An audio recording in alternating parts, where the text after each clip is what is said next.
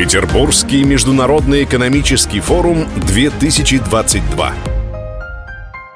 Здравствуйте, друзья! С вами Анжелика Сулхаева. Это «Время женщин» прямиком с Петербургского международного экономического форума. У нас в гостях проректор по образовательной деятельности мастерской управления «Сенеж» автономной некоммерческой организации «Россия. Страна возможностей», психолог, психотерапевт, коуч Мария Афонина. Мария, здравствуйте! Здравствуйте! А, расскажите, пожалуйста, с какой повесткой вы сегодня приехали на форум? А, повестка, как всегда, насыщенная, повестка, как всегда, широкая.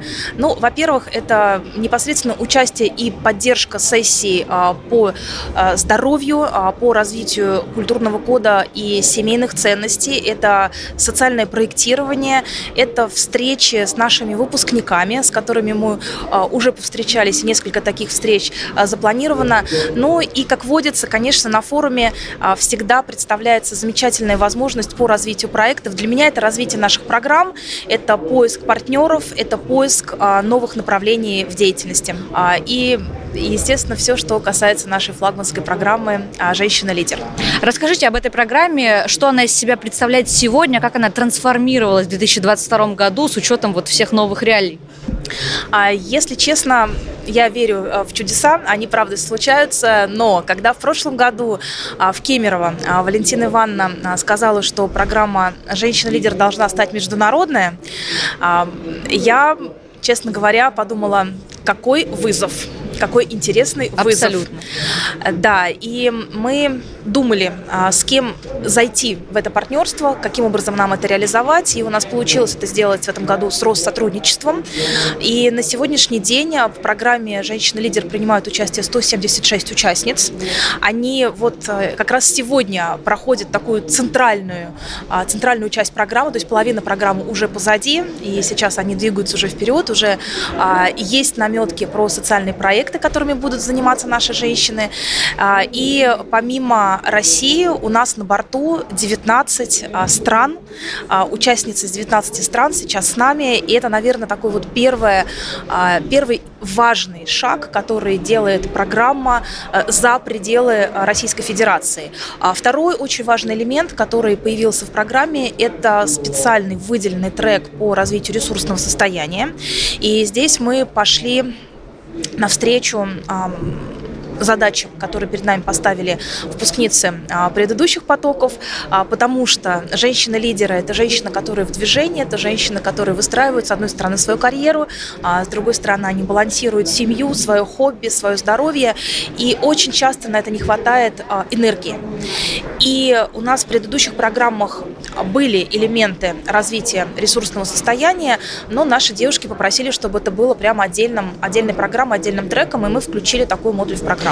Слушайте, это очень здорово, особенно учитывая ситуацию, в которой мы все напряжены, в которой мы испытываем максимальное давление, и, конечно же, это в первую очередь касается управленцев. Как известно, мы сейчас живем в так называемом бане-мире, который хрупкий, нестабильный, неспокойный, ну и так далее. Да?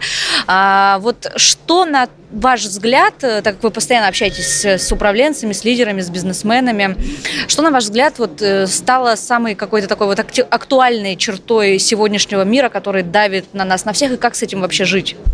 А, ты знаешь, это хороший вопрос, э, и мне вообще очень нравятся разные акронимы, которые возникают вокруг э, мира. Это был сначала мир спот, потом это был мир ВУКа, а сейчас это мир бани. А, но на самом Уже деле... не успеваешь э, заметить, когда не, они не меняются. Не успеваешь заметить и не успеваешь вообще понять, в чем же различие. Вот если мы внимательно посмотрим, и наши слушатели тоже внимательно это вдруг сделают, и у них, если будет свободное время, и посмотрят, а в чем же есть различие ВУКа мира и бани мира, то мы с тобой на самом деле немного различий увидим. Но а что, что очень ценно?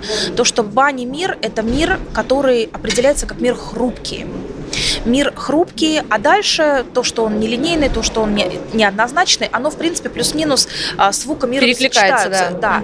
да. Угу. Соответственно, если мы понимаем, что мы живем в хрупком пространстве, в хрупкой реальности, а, что мне нужно как управленцу, что мне нужно как лидеру для того, чтобы, во-первых, самому свою целостность обеспечить, ну и потом лидер – это же всегда человек, за которым идут люди, чтобы обеспечить эту целостность и эту безопасность, и эту антихрупкость для тех, кто идет за, за нами.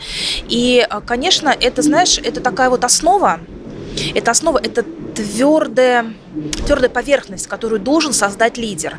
А любая твердость, антихрупкость, она создается на основе традиций. И э, в нашем случае, да, вот то, что я наблюдаю, про что сейчас запрос у лидеров, это возврат э, к духовным и нравственным ценностям. Это возврат к семейным ценностям, это возврат э, ценностям и э, к тем компетенциям, которые входят э, в интеллект Love Quotient, про который мы э, в прошлом году заявили, да, и это было такое вот робкое заявление, хотя оно шло не только от мастерской управления Сенеж, да, хоть мы и являемся инновационным центром, но тем не менее разные наши партнеры, в том числе и корпоративные университеты, они тоже говорили а, про то, что мы начинаем разворот в сторону человекоцентричности, клиентоцентричности. Например, у нас сейчас программа есть лидеров здравоохранения, у нас там пациентоцентричность, да, вот в основе. И это очень важно. То есть это возможность эмпатии, возможность мягкой силы, возможность творить добро. И ты хотела задать вопрос? Правильно я понимаю, что вот именно сегодня, как раз в этом хрупком, таком нестабильном э, бане мире, наверное, женщинам чуть-чуть полегче, чем мужчинам выживается? Слушай, это хороший вопрос. Э, что значит хрупкий мир? Мир, в принципе, в котором а, присутствует стресс да, потому что на самом деле любая человеческая клетка стремится к покою, мы хотим стабильности, и даже если мне говорят, что я так люблю изменения, я так люблю неопределенность, это, ну, по-честному, как психолог могу сказать, полная ерунда, потому что на самом деле человек хочет стабильности, человек стремится к стабильности, человек хочет предсказуемости, а когда мы находимся в стрессе, одной из характеристик стресса э, в сегодняшней действительности является многозадачность. То есть когда мне а, летит куча задач, куча запросов, а порой они противоречат друг другу, и тогда а, мы с тобой уже знаем, что женщиной и поведением женщины, и поведенческим и управленческим стилем женщины руководствуются целых семь гормонов. Это гораздо круче, чем один гормон, который в основном... Невозможно поспорить. Вот, невозможно поспорить. Поэтому 7 это всегда лучше, чем один. Да. А, именно поэтому а, в многозадачности женщины а, продуктивнее, они более гибко приспосабливаются к изменению состояний. В принципе, женщина сама по себе, вот если а, метафорично а, поговорить про женщину, у нас в последнее время а, метафора волны да, волны и воды. Потому что ведь вода камень точит, но она делает это очень аккуратно мягко. и очень нежно, и очень мягко. И камень становится гладким и да? послушным. Замечательная метафора, очень мне нравится. А, на самом деле, последние годы мы очень много слышали о таком э, термине, как э, непрерывное обучение. А, я думаю, что это как раз присуще такому современному, постоянно меняющемуся миру, что нужно получать бесконечно новые знания для того, чтобы развиваться. Сейчас появился новый термин – непрерывное развитие. И на этой почве очень многие крупные компании, корпорации открывают свои корпоративные университеты, обучают топ-менеджеров, генеральных директоров, э, средних менеджер, э, менеджеров и так далее. Вот э, есть вот такое огромное количество корпоративных университетов, там, я не знаю, корпоративный университет Росатом, Сколково, ну и так далее. А есть мастерское управление Сенеж. В чем различие и, может быть, преимущество Сенежа? Это очень интересный и правильный вопрос, как человек, который э, стоял у истоков создания корпоративной академии Росатома и который Точку возглавлял попала. там. Да, это просто удивительно. Мы не готовились, заметьте. Да. А, и который возглавлял там Центр а, развития лидерства, я точно могу сказать, что а, основой и задачей любого корпоративного университета стоит в первую очередь создание таких условий, таких возможностей для развития сотрудников, которые предполагают достижение и процветание организации. То есть фактически у любой организации есть своя задача, есть своя цель, есть цели свои, которых нужно достигать посредством, в том числе правильного, а, правильного климата внутри, климата да, внутри да, корпоративной да. культуры, а, человеческого капитала. И в этом смысле программы, которые проектируются в корпоративных университетах, они всегда имеют в основе своей те самые KPI, да, ключевые показатели эффективности, которые декомпозируются на организации. Если это, например, такая большая организация, как Росатом, у которой есть дочерние организации, все эти цели собираются, они анализируются, и на основании этих целей выделяется модель компетенций, а, которая предполагает сейчас а, вот таким должен быть эффективный а, работник, И тогда, если он будет эффективен и обладать всеми этими компетенциями, он, собственно, будет достигать этих целей. Правильно я понимаю, что в такой системе координат не всегда учитываются индивидуальные потребности человека, который поступает в такой университет или на какую-то образовательную программу, если компания его подталкивает, ну, в общем-то, в свои какие-то рамки, парадигмы развития, а он, может быть, вообще хочет, я не знаю, резьбой по дереву заниматься? А, ты знаешь, сейчас это невозможно. Сейчас mm-hmm. так не работает.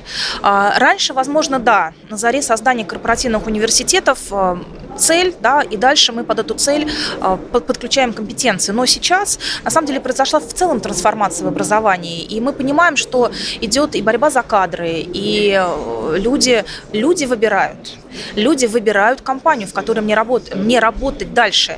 И если я понимаю, а люди сейчас очень осознанные, как ты говоришь, непрерывное развитие, это когда я а, развиваюсь в течение всей жизни. И а, теперь а, мне не обязательно быть сотрудником корпорации большой, чтобы получать это корпоративное хорошее образование. Например, вот 10 лет назад многие тренинги а, мы просто не могли получить на открытом рынке, и либо это было очень дорого, либо это было, в принципе, невозможно, потому что в основном такие продукты, как, например, типология личности, как ключевые, там, очень популярные лидерские программы, они были доступны лишь топ-менеджменту и в больших-больших корпорациях. То есть сейчас в целом, особенно после того, как мы видим широкое распространение дистанционного образования, пожалуйста, заходи, учись, подключайся дистанционно, смотри, да, все, вот весь мир перед тебе. И здесь нужна такая большая большое внимание человека а, к тому, а что конкретно мне выбрать.